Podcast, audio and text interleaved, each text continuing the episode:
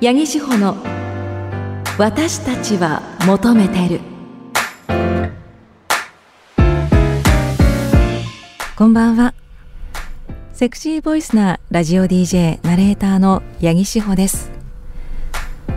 始まりました。八木志保の私たちは求めてる。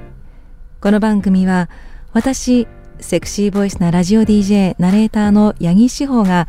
女性が発信する大人の性と愛をテーマに性を時に真面目に時に砕けて話す真の教養番組です。何も考えたくない時ってあるじゃないですか。疲れてしまった時とかね。日曜の夜とか特にもう明日から頑張んなきゃいけないから何も考えないでぼーっとラジオ聴こうかなって思ってる方もいると思います。私は最近こうぼーっとしたい何も考えたくない時はこう女性の雑談系の YouTube を見るんですよね。20代30代まあね女性がこう自分の好きなことをこうご飯食べながらとかメイクしながら雑談しているような YouTube を見るのが好きなんですけど私が見ている YouTuber さんってたまたまなのかもしれないんですけど整形してる人が多いんですよ。ま、YouTuber の影響もあると思うんですけど今だいぶ整形に対して日本でもハードル下がってきてますよね。整形を公表している人も多いしそれこそ YouTube で整形しましたって報告してそのダウンタイムとか傷が収まっていくその経過を見せたりしている人もいてで私自身は全然こう整形って否定していなくてあの中にはねあの軽い気持ちで自分の顔を変えるなんてなんてって思っている人もねもう整形ってどうなの？みたいなことを思う方もいるかもしれないですけど多分若い子たちは多分そういうのはあまり思ってなかったりとかするしでこう整形をする人もすごい結構悩んで手術受けるっていう風にあに軽く見えるかもしれないけどとっても考えて安いものじゃないから受けてると思うんですよね。であのまあ私も実はこう整形をちょっとしていてあのまず歯ですねこれはあの整形って言はないかもしれないですけどあのアナウンサーになる時にその私もともとすごい出っ歯だったので前歯2本だけ出っ歯だったんですけどあの矯正だとすごい時間がかかるし器具もつけなきゃいけないからでしかも前歯2本だけなのであの審美歯科に行ってその歯を削ってでちょっとこう形のいいものをかぶせるっていうこうセラミックをかぶせるっていう治療をしているんですよ。新庄剛志さんと同じ派って私は言ってるんですけど、まあ、審美をやったのとでこれはねあの審美歯科で、まあ、歯矯正したっていうのは結構いろんなところでもう言ってるんですけど実は私あのもう一箇所やっているところがあってそれが目なんですね。あの私もともとは、えっと、左目だけが二重で右目が一重だったんですよ。でそれがもう10代の頃ずっとコンプレックスですごく嫌でであの私が10代の時もアイプチってあったんですけど目を二重にするのり付けするやつがあるんですけど今みたいに全然進化してないから綺麗に二重にならないですよベターって感じになってで両目ともアイプチつけてるんだったらごまかせると思うんですけど片目だけやってるからより不自然に見えちゃってでそれが本当にすごいずっと嫌で嫌で仕方なかったんですけど大学1年生の夏休みの時にあのそんなにアイプチとか一生懸命やるんだったらちょっと整形してみるみたいなことを母親に言われたのか私が相談したのかまあ私も多分もともと相談してたと思うんですけどっていうふうに、まあ、母親が言ってくれてであの目の整形って二重にするぐらいはそんなに高くないんですよ。で埋没っていう方式を取ったのでで片目だけだし数万円なんです。当時で数万でもしかしたら今ちょっと病院とかあと物価高騰とかで金額が上がってるかもしれないんですが当時ま5万ぐらいでできたんですね。であのまあしかもこうそんなにダウンタイムとかもなくてすぐ二重になってでこう手術も一瞬で終わるからあのする前はなんかその親からいただいた体に傷をつけるってどうなのとか思ってたんですけど結果自分がもう長年悩んでたことが一瞬で解決できて綺麗な二重になってすごく心がすっとして救われたんですよ。で整形する人ってやっぱりそういう自分の顔とかコンプレックスとかで悩んでたりするからその本当に安易にやってるわけじゃないし自分自身がいいって思ってるんだったら、まあ、他人がとやかく言うことじゃないと思うんですよね。だからもう全然なんか今今後ちょっとこう若い子は安易に整形してるとかっていうふうに思うかもしれないですけどそうじゃないし自分自身が納得してるんだったら他人はとやかく言う必要はないと思いますただ一つだけ私ちょっとこう整形に対して思うところがあってその YouTube とかの影響でなんかみんな同じような顔にしてる気がするんですよね。その顎をめちゃめちゃシュッとさせて目を大きくして目パーツの配置とかで多分その整形する時もこういう人の顔にしたいって言ってするから同じような顔が生まれやすいみたいなんですけどあのまあ自分が納得してる整形だったらそれはいいと思ってもいるんですけどなんかその顔以外は可愛くないっていう価値観になっちゃったら嫌だなと思うんですよ。可愛いとかって綺麗な価値観って本当に人によるしあのすごい多様であるべきだと思うのでその今の流行りのこの顔だけが可愛いっていう風になっちゃうのは違うんだよっていうなんかそれでもし時代が変わっちゃったらやっぱあ今はこういう顔が流行ってるんだみたいな感じでそれと比較して落ち込む人もたくさんいると思うんですけどそうじゃなくてもっと多様な美のあの見方があるんだよっていうことはなんか一つね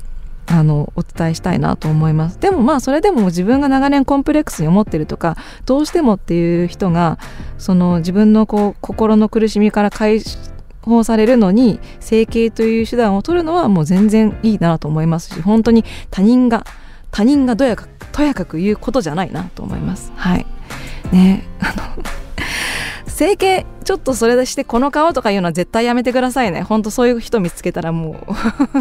う 許さないから。はいということで皆さんからのメッセージお待ちしています。メールは CBC ラジオ八木志保の私たちは求めているのホームページにアクセスして番組メールフォームからお送りください。それでは CBC ラジオ八木志保の私たちは求めてるこの後10時30分までお付き合いください。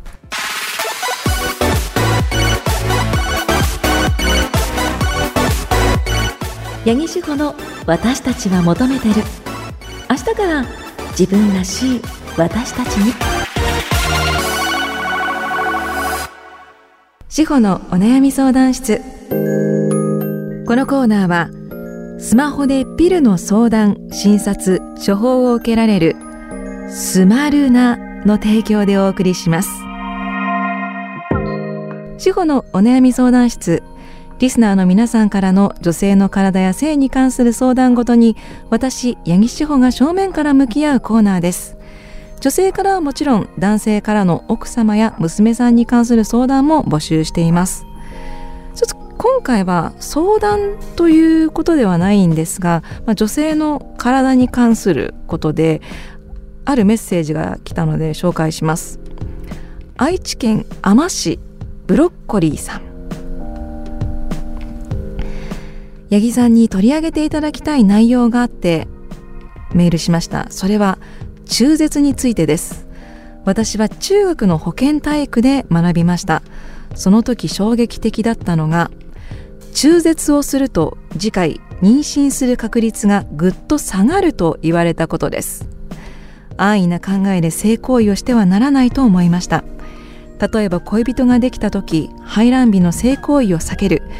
避妊具の使用期限を確認し付け方を練習する。中学の授業で中絶の恐ろしさを学んだ自分にとってまだ分かっていない人が幼稚に思えます。この番組で中絶に苦しむ女性の声を発信するなどしていただけますか？ということでブロッコリーさんは男性なんですけれどあの先週ご登場いただきましたスマルナ医科歯科クリニック博多の婦人科医久保田真知先生にもちょっとねこの話をしたんですけれどもまず中絶をしたからといって妊娠する確率がぐっと下がるということはありません。これはですねかつてそういうことを、えっと、中絶否定派の方がこういうことを言っていた方もいらっしゃるようなんですが科学的根拠はないそうです。中絶したからといって妊娠する確率が下がるということはありません、えっと、妊娠の機能自体に影響することはないというふうに久保田先生は言っていましたし、えーと、私もそれはあの事前に情報として知っていましたあの女性は多分知ってる人が多いんですがもしかしたら男性はそういう教育を受けたままになっている可能性があるかもしれません。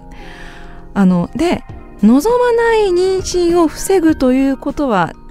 とても大切なことだと思うんですね男性がしっかり否認をするとかあの無理やりその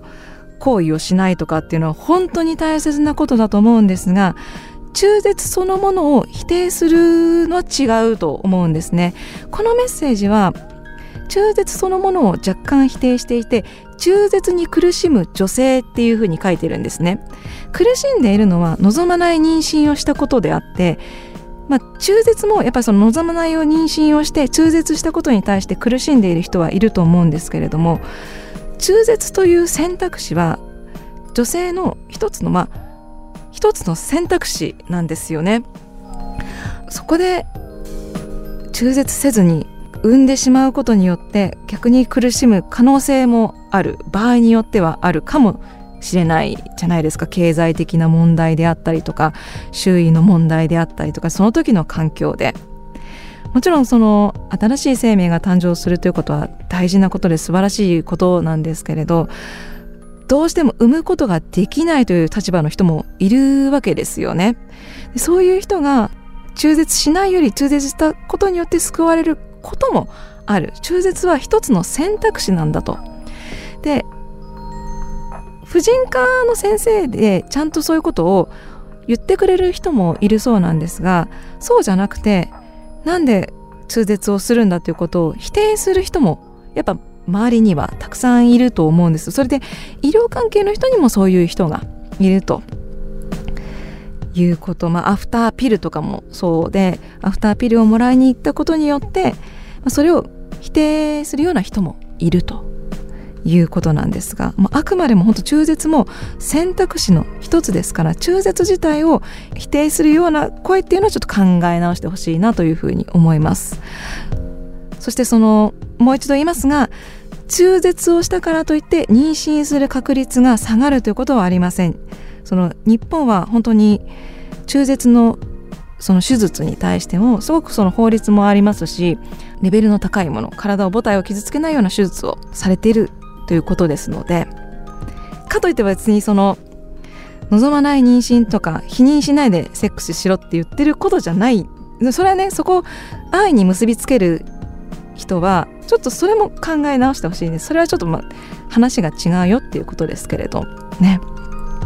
あのということでちょっとこのメッセージいただいてあこれは伝えなきゃいけないなということであのちょっともしかしたらブロッコリーさんの取り上げてほしい意図とは違ったかもしれないんですが紹介をさせていただきました。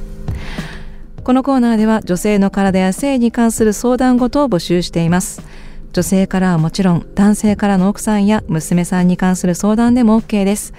メールは CBC ラジオ八木志保の私たちは求めているのホームページにアクセスして番組メールフォームからお送りください。お待ちしています。ここでスマルナからのお知らせです。スマルナはスマホでピルの相談、診察、処方を受けられるサービスです。オンラインで医師による診察から処方までを一貫して行うことができるほか365日無料で医療相談を受け付けています。さらに毎月定期的にピルをお届けすることも可能で医師と相談の上自分に合ったプランを選択することができます。なおこちら自由診療で対面診療を進めさせていただく場合もございます。ピル使ってみたいんだけどちょっと産婦人科まで行くにはハードルがあるという方ウェブ診療もありますのでまずはスマルナアプリから気軽に先生に相談してみてくださいね。アプリでスマルナと検索してダウンロードしてください。スマルナからのお知らせでした。司法のお悩み相談室。このコーナーは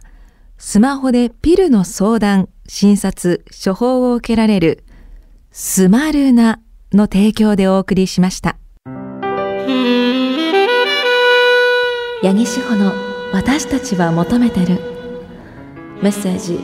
送ってくれないの？フェチ。異性のあの部分が好き。たまに見かける。あれにあれになぜか興奮する。など誰もが一つは持っていると言っても過言ではない。皆さんのフェチを送ってもらうコーナーとなっております。静岡県大犬さん。八木さんこんばんは。恥ずかしいですが僕のフェチを聞いてください。僕は毛に魅力を感じます。毛といっても無駄毛と呼ばれる部類です。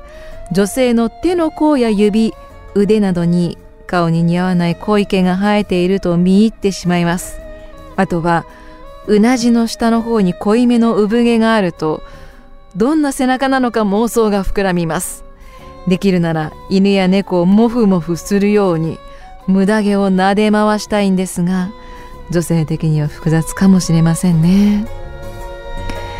あーたまに聞きますね。無駄毛フェチ。反り残しを好きっていう人がいますよね。あの無駄毛全体的に残ってるんじゃなくてちょっとだけあこの人反り残してるなっていうのを見ると興奮するっていうのも聞いたことあるので。何でしょうね。でもモフモフするほど無駄毛 もっさもさ生えてるってそうね。何の処理もしてなかったそれもあるか。ねあのダイヌさんはそれモフモフさせてくれる女性には出会えてるんでしょうかね。あの出会えるといいですね。クリアンノさん愛知県小牧市の方ありがとうございます。自分はタイツフェチです。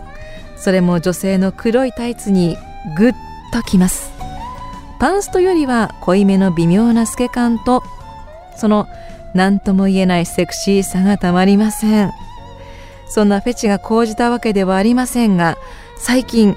女性用のタイツをズボンの下に履くようになりました。寒い時期には男性用のタイツもよく履くんですが女性用のそれは男性用のゴワゴワ感と違いすべすべした感覚があって XL サイズなら違和感がないので過ごしやすい今の季節にはしっくりくるので時々生えています。ただ用を足す時は前が空いていないので少々不便ですが。え不便ですよね。あの毎回下ろさないといけないから。へえ。これなんか好きが転じてそのものになりたいっていう欲望って誰でもあると思うんですよ。コスプレってそうだと思うんですけど好きなキャラクターがいてそのキャラクターを好きすぎるあまりそのキャラクターになりたいっていう願望と多分これって一緒だと思うんですよ。あの構造としてはね。そこで機能性が優れているということに気づいてしまったっていう話はなんなんか面白いなと思うんですけどちょっと同じような感じで北陸の除草剤さん。石川県金沢市の方。はじめましてラジコでいつも聞いております。ありがとうございます。フェチのお話ということでお便りさせていただきます。私はレザーフェチでありブーツフェチです。ロングブーツやレザースカートライダースジャケットなど女性のレザーファッションを見るとその光沢や質感手触りが私のフェチ心に刺さりまくってキュンキュンしてしまいます。そしてそれが高じすぎて見るだけではなくレザーコーデで女装をしてお出かけしています。ファッションを楽しむ感覚でもう一人の異性に自分がなってレザーを楽しんでいます。季節的にそろそろレザーやロングブーツは辛くなってきましたができれば年中レザーファッションを楽しんでいきたいなと思います。この方も好きすぎて身につけたいと思うようになったということですね。でそこがただ身につけるじゃなくてやっぱ女性が身につけているのが好きだから自分も女性になって身につけたいと。でもなんか周りに迷惑をかけてる行為じゃないじゃないですか。だったら私はそれは全然ありだと思うしいいと思うんですよ。それでなんかその違法的な行為に走ってるとかじゃないからねこれ読む限りでは。いいと思いますけど。あのレザーじゃなくてこうラバーフェチっていうのもありますよね。あのレザーあのこうつるっとしたやつラバーあの本当にそのボンテージラバーボンテージとかを着るのが好きっていう女性も男性もいたりして。でもそれが前になんかね別の番組で自分はラバーのスーツを着るのが好きですって言っても顔まで覆い尽くすような。えそれはそういう性癖なのかなって思ったらそういうのでもなくかっこいいからファッションとして着てると。でなんかレディー・ガガが一時期そういうの結構発信してたみたいでそれでなんか自分の中ではファッショナブルでいいなと思って着たって言ってるしね全然いいと思いますけどね。周りからちょっと変な目で見られたりとかして嫌なことがあるかもしれないですけどこう自分を好きを貫き通していただきたいなと思います。うるりさん長野県からありがとうございます。私には友達以上恋人未満のパートナーがいるんですが彼女の下着を一緒に買いに行くのが好きです。というのもエロい意味ではなくて工業製品としてブラジャーに興味があります。あれほどのパーツを使いレースや刺繍の装飾を施しカップとアンダーで無数のサイズ展開があるってそんな衣類ブラジャーしかないですよね。そう考えると価格が少しお高めでも納得。それに比べ男性のパンツなんて無機質すぎてつまらないです。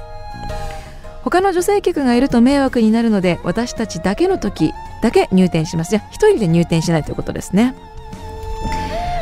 はあ確かに男性の下着見てるとやっぱりつまんないですもんね。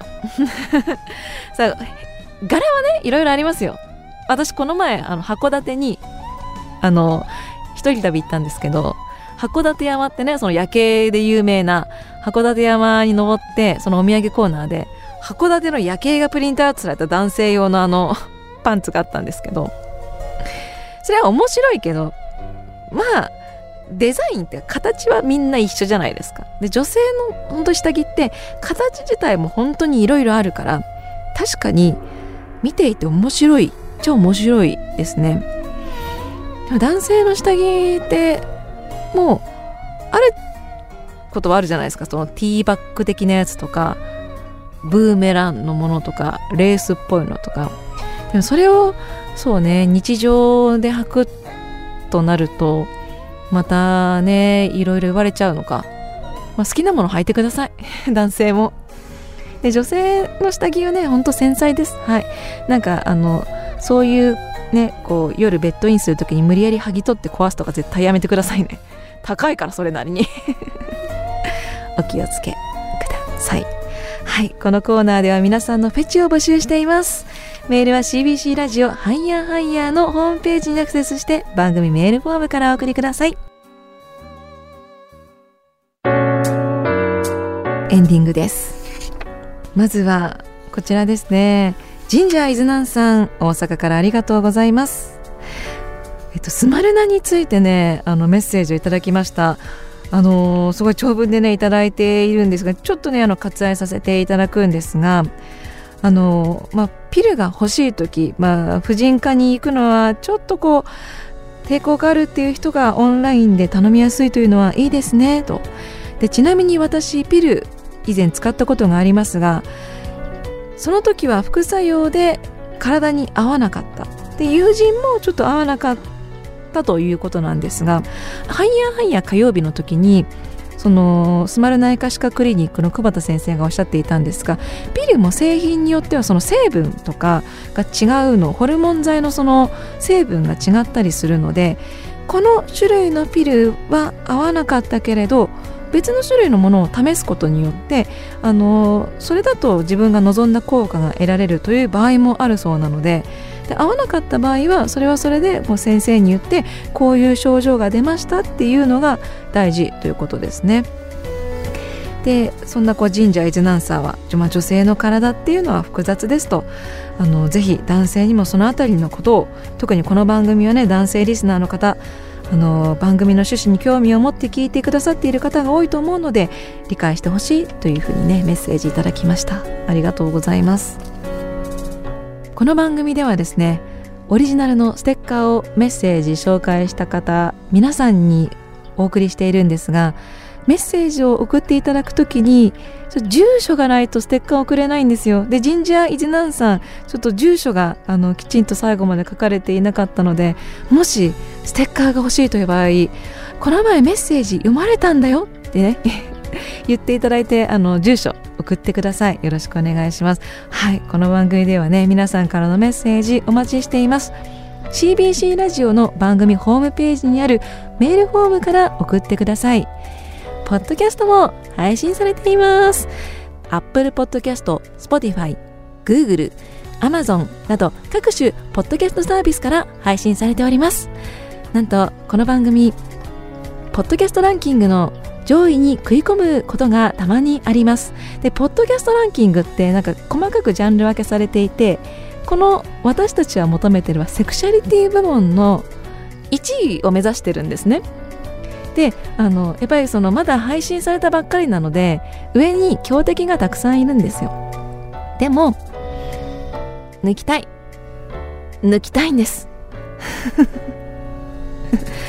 抜きたいですよね。で1位になりたい。まずセクシャリティ部門で1位になってその後健康ウェルネス部門にも登録されているのでそこでトップ5入り常連になってでゆくゆくは総合ポッドキャストランキング100位以内に入れるように でもすごい大事なことを話しているので、まあ、このポッドキャストが広まればいいなっていうふうに思っているのでぜひあのポッドキャストを、えー、聞いていただいてあのチャンネルのフォローとかもしていただけたら嬉しいと思います。はいさあこの後はスナイパー祈祷のコントハイヤーそちらもぜひ聞いてくださいここまでのお相手はセクシーボイスのラジオ DJ ナレーターの八木志保でした次の夜まで See you!